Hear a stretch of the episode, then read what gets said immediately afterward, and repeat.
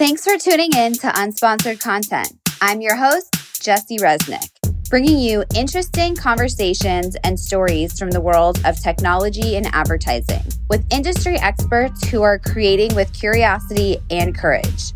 If it's interesting or innovating, let's talk about it.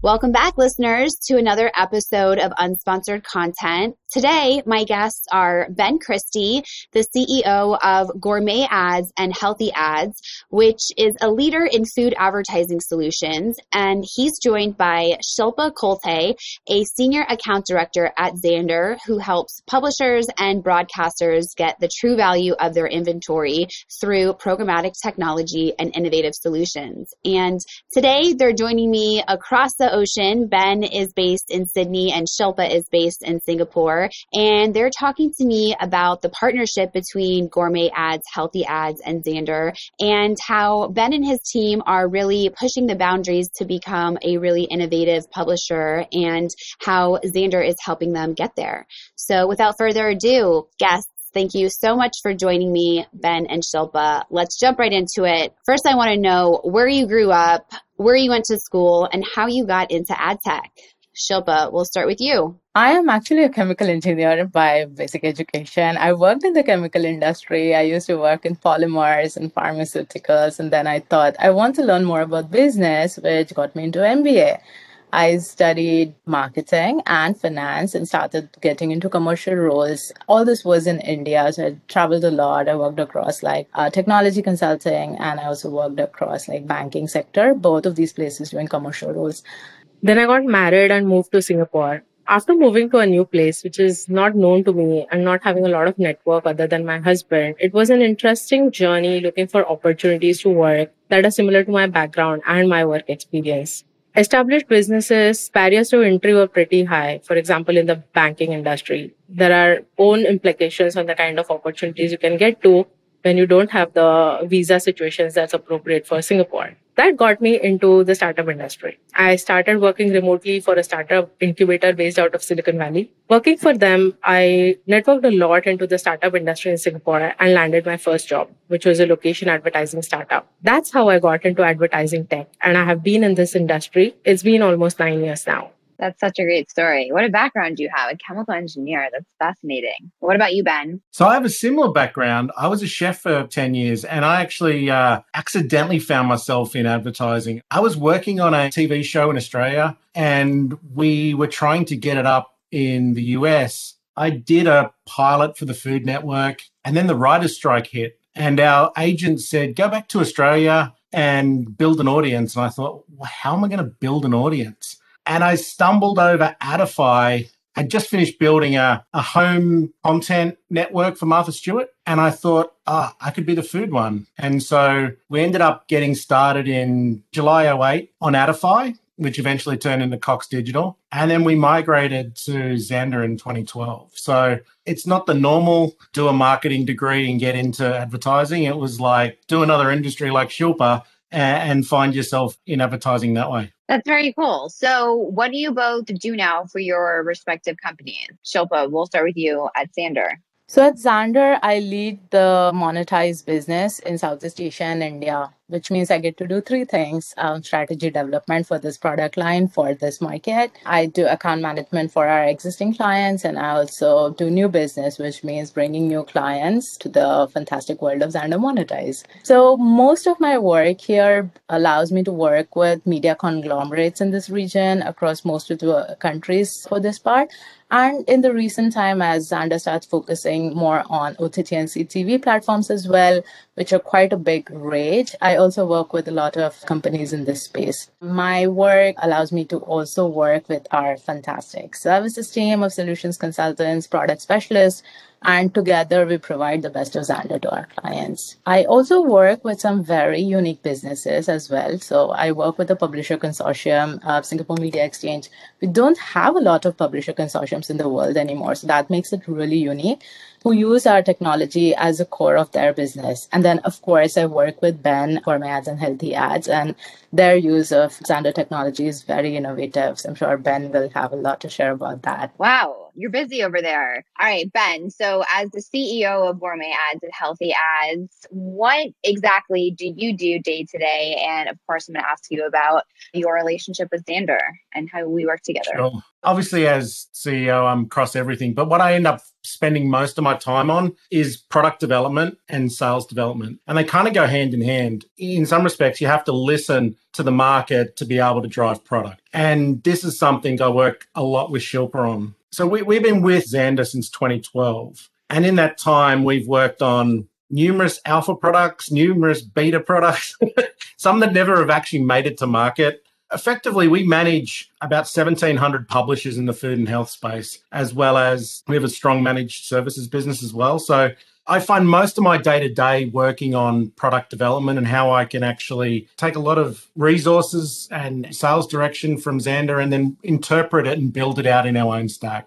Over the almost 10 years of the partnership what's been your favorite project or initiative that you've worked on? Or maybe most successful we, sorry I would say deals. I was part of the team that originally launched deals. We did in London. God, I can't remember how many years ago it was now. I remember sort of working behind the scenes to get deals live when deals really wasn't a thing. And then so that was the first innovation of deals. And then we worked on V2 deals a couple years later.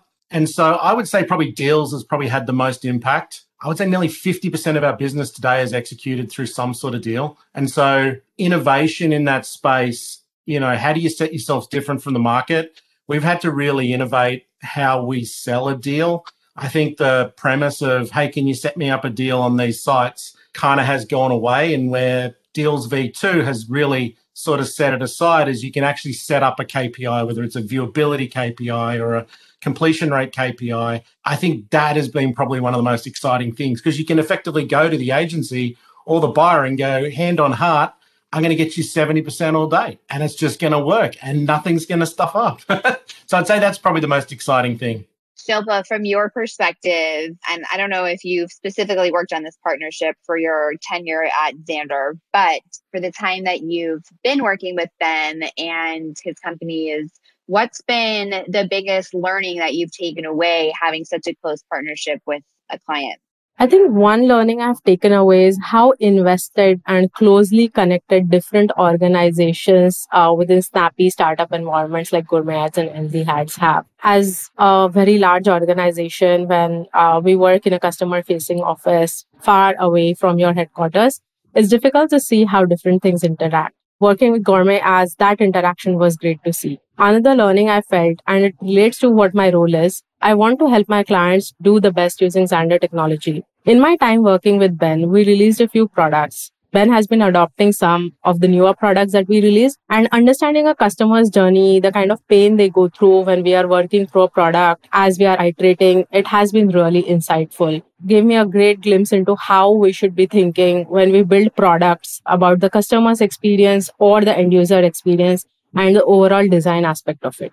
Can I um, just add in there? I think the one thing that I've learned from working with Shilpa Shilpa's traditionally worked with big organizations. And I think that probably some of the big enterprise stuff just doesn't work for us. I'll give you an example something that might take a couple of weeks to get into someone's head in the enterprise level. You know, we can go from proof of concept on a Monday to product delivery on a Friday. And Shilpa, you know this, like we can turn around stuff quick. We don't have boards and things like that that have to go around. And so I've enjoyed Shilpa's enterprise experience and then just trying to pick parts out of it to make things move. And I think Shilpa would probably agree with this that I usually don't take no for an answer. I usually find a way to get where I need to get to. And I think that Shilpa's helped us navigate things that when, you know, you're banging your head against the wall because something's not working, she's used her enterprise experience to get us there. Whereas I've probably gone the opposite direction and and knocked on the wrong doors at the wrong time, whereas she's done better. So I, I think I'd probably add that in. I hope that's okay, Shilpa. Yeah, thank you. Thank you so much, Ben. This is so sweet. I love this. We should have more client success partners stories together. We don't do these enough. There's one more thing I want to add. So we moved to Singapore. We used to be account managed out in New York for a long time. And I think when the AT&T acquisition went through, we as a business got lost in the account management team in New York. And I think when we migrated at our choice to move to Asia, it took a while to get that migration. And I want to say that, like, Shilpa, she really does care about our business every day. And she's like a staff member. I say, I say that with all due respect. She cares about things and keeps us on point that sometimes would get missed, if that makes sense. And I think that once we moved to Singapore as account managed, I think our relationship changed for the best. Even though we had a great relationship before, I think it went to another level when we went to Singapore. That's Being on the same time zone. No, it wasn't just a time zone thing. Like that's probably the most obvious thing to think about. But it actually wasn't that. It was actually having someone who understood the business and understood it intimately. And a lot of the account management we had in New York before that, they were young startups and didn't really understand the scope of business. They're on their progression of their career, but but Shilpa really understood what we needed to do to move the needle to to get stuff to jump. I love that. I mean, I think Shilpa, Ben wants you to come work for him. So we, we better watch out. That's not what I'm saying. he, he needs um, an inside person in Xandr. yeah, I can never get rid of you. So a press release went out a couple months ago with the exciting news that Ben, your companies have expanded the use of Xandr Monetize. And I want to just ask a little bit more about what it is about Monetize that makes it such a great product for your business. And you don't need to give away any secret sauce, but I mean, obviously it's like the partnership and the ability to be flexible and implement things fast. But is there anything else that you could say about what you know to be true about Xandr Monetize versus others in, yeah. the, in the space?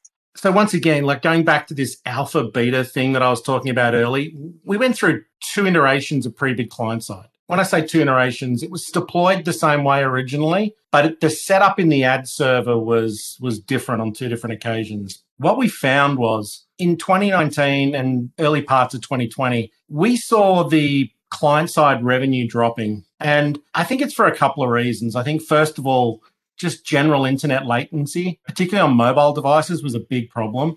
And we were losing bids and we weren't getting bids back to handsets. And so that was a big struggle. Another struggle was the ongoing engineering resources. You know, there was a release every week or every second week, and the engineering resources that went into that to update it on a cycle was starting to sort of cut into our product development path. So we found that we were like losing a day a week just keeping pre-bid current. And the problem was if you don't keep pre-bid current and you fall back, all the adapters move forward. And so if you're not keeping pre-bid up to date every week or every second week, the sell through of that individual adapter can drop dramatically. So that was becoming an issue. Adding a new adapter into the mix took a week at least by the time you set it up, test it, discrepancy testing, all that kind of stuff. And the last thing is, it wasn't a really a fair auction in my view. The way that the impressions were requested into the auction, you had like an auction on the page, you had a winner that got set up to another auction eh, in the ad server. And so moving to PSP solved a lot of problems. The first thing it solved is a true unified auction. The latency issues went away because you know, when we were doing that request for a normal mobile ad, we were running a pre-bid auction at the same time. So we we saw the reduction in latency. I can't remember the exact numbers off the top of my head, but I, I feel like it came down like nearly 60 or 70%. So we were able to, to be more competitive to buy that impression in real time. And the engineering resources just went away. Like we still have configs that get done, but it's like an hour's work. And so those are probably all the pain points probably the most beneficial thing is with the jump in revenue. Like, and I'm talking sizable jump. Because we're selling more impressions, the pre bid bids were more competitive in the stack. And so, what we've ended up seeing is not only a massive increase in pre bid revenue, but we've seen the entire auction over time just jump. And I think we're probably like, sort of like just looking at, at averages, I think we're probably up 50 cents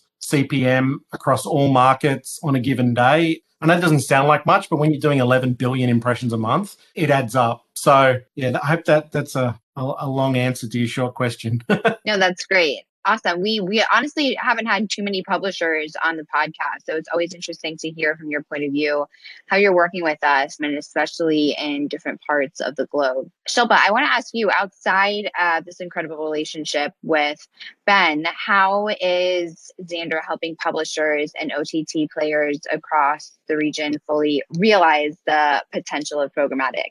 I think there are different paths to it, right? OTT publishers landscape is very different, which is like streaming, live content, on demand content, then the resources that they need and the solutions that they need are very different from like a normal display news publishing kind of a business. So for the publishing kind of business, the kind of businesses that has been around for like 20 plus years, they really value the ability to optimize yield management. So offering them deal capabilities that allow them to prioritize their business decisioning depending on their relationship with the buy side, that's important. So getting them them across deals product is helpful like ben said getting or uh, the ability to sell like on guaranteed viewability or uh, providing a threshold on viewability or a threshold on completion rates is quite valuable. Manually it's really cumbersome to do. Uh, bringing those efficiencies is helpful for them. We also bring unique demand. Most publishers care about demand. So using technology this helps improving revenues as well. Beyond our own monetized product stack we have other product solutions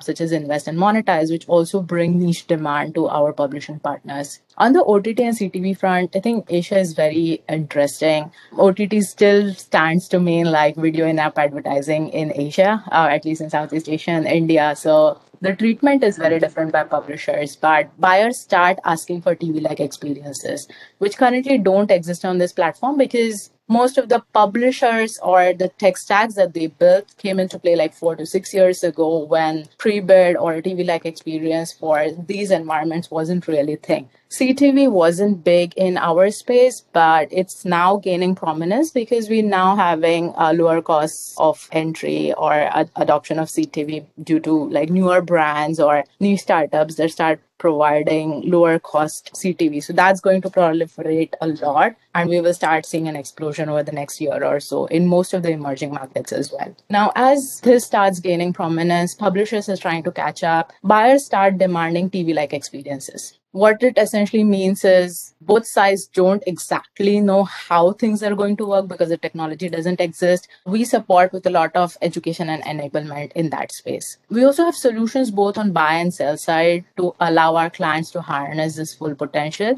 because there is a rich context of medium. And on the sell side, if publishers want to provide that same experience that buyers are really looking for, especially uh, programmatic and unified yield, we have a solution called programmatic OTT with pre-bid which brings the best of programmatic to an OTT and CTV world. Now, I personally think it's an extremely elegant solution that gives publishers the ability to separate competitive ads from running in the same stream. And it also prevents that annoying phenomena you might have come across before.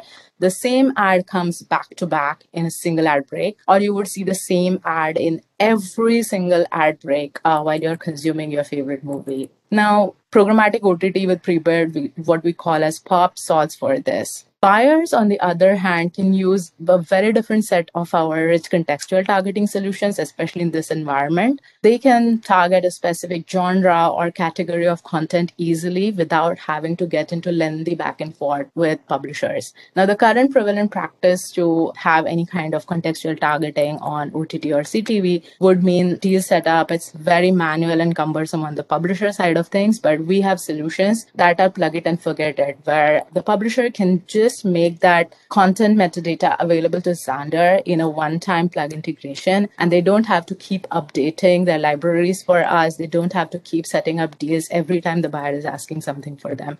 So I think these things are bringing forward programmatic in different media and for both types of publishers in our part of the world. One thing is quite interesting. Addressable and data driven linear may be a big thing in the US, but it's not so in our part of the world but we are also starting to monetize some set-top box inventory as well in this space. So I'm quite excited about the opportunities available in this area. Excellent. That's so much. There's so much going on in your world over there.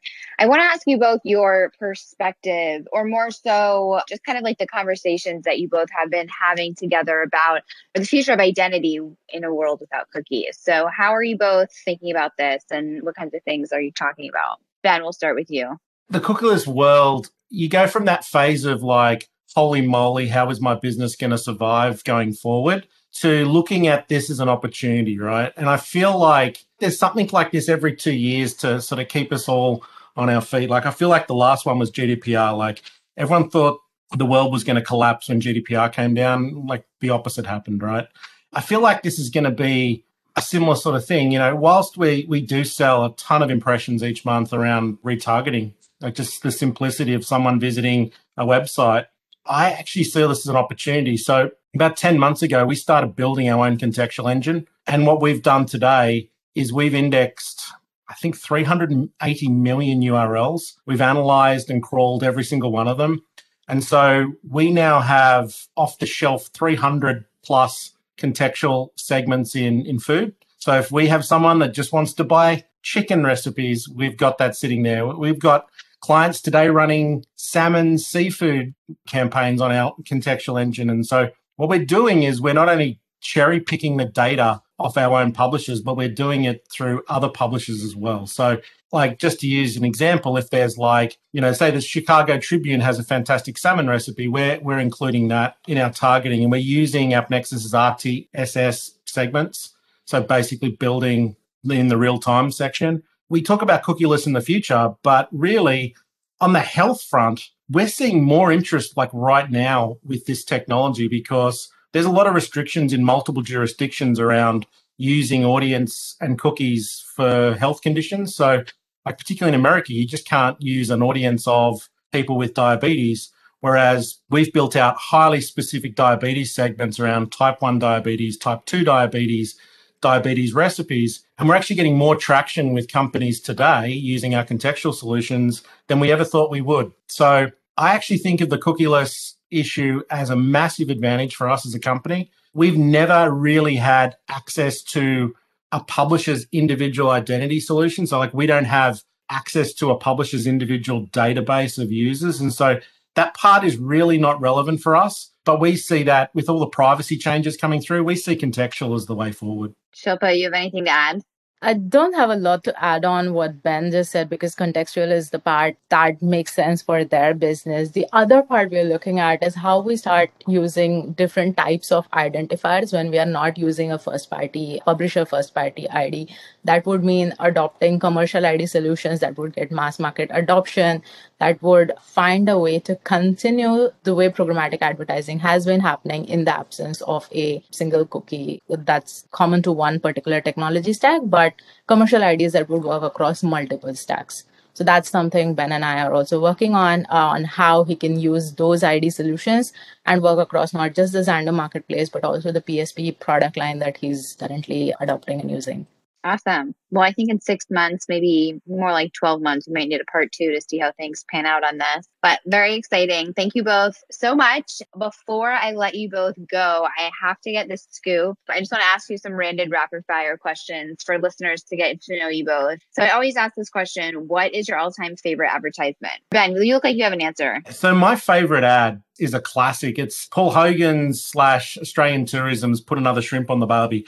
I get asked about it all the time when I travel around America and Canada. And I think that, you know, all these years later, it's still as effective as it was back in the 80s. And I don't think Australian tourism's ever done a better ad. So pretty much like when you come down under, I'll put a shrimpy on the barbie for you. I love that.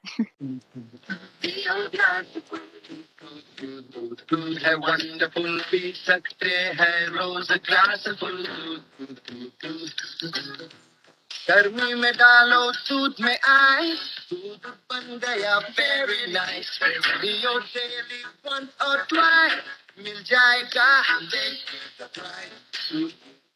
I loved it. You're the first person to bring out audio in the podcast. Even I love that. What's yeah, so the um what are they selling? Yeah. This ad is from the 1990s I thought about it a few weeks ago because I was singing a song for my kids and I realized the brilliance of this ad. It came so long ago when the cola companies were entering the Indian market and we, are, we were starting to see them threaten the popularity of milk as a beverage. The National Dairy Development Board wanted to popularize drinking milk again, make it start looking cool again, and then they had this extremely peppy number. It was a 60 second spot, and people would not change their channels when this came up because everybody wanted to sing that song together. I think it's very memorable. It's fantastic that so many years later, I still remember it and I want to sing it for my kids. I would put that as my favorite ad. Absolutely. I love that. That's so great. I love when ads like transcend decades too. That's so cool. Like they can be passed down or even like redone, be more modern. Maybe it's time for the shrimp on the Barbie one to have a little remake for the 2020s, the roaring 20s. That will be good. Like a post COVID travel blitz. I don't think they're going to need any travel advertising. I think with everyone cooped up at the moment, particularly in Australia, I think the problem they're going to have is printing passports. So true. All my friends want to move to Australia. I heard it's an amazing place. Ben and Shilpa, thank you so much for joining me and sharing all about this incredible partnership and how we're really pushing the boundaries on advertising at healthy ads and gourmet ads. Thank you so much. And listeners, I hope you enjoyed this episode. Awesome. And I'll catch you later, Shilpa. Bye. Bye. Unsponsored content is produced by Christine Rubenstein and Sound by Laura with special support from the Xandr Communications team. For the latest updates and to get caught up on season one, follow us on social media at Xandr on LinkedIn, Instagram, and Twitter. If you like this podcast or wanted to give us feedback, follow, rate, and subscribe with us on Apple Podcasts and Spotify. Thanks for tuning in. See you later, alligators. The views or opinions expressed by the speakers are solely their own and do not necessarily represent the views or opinions of Xandr Inc.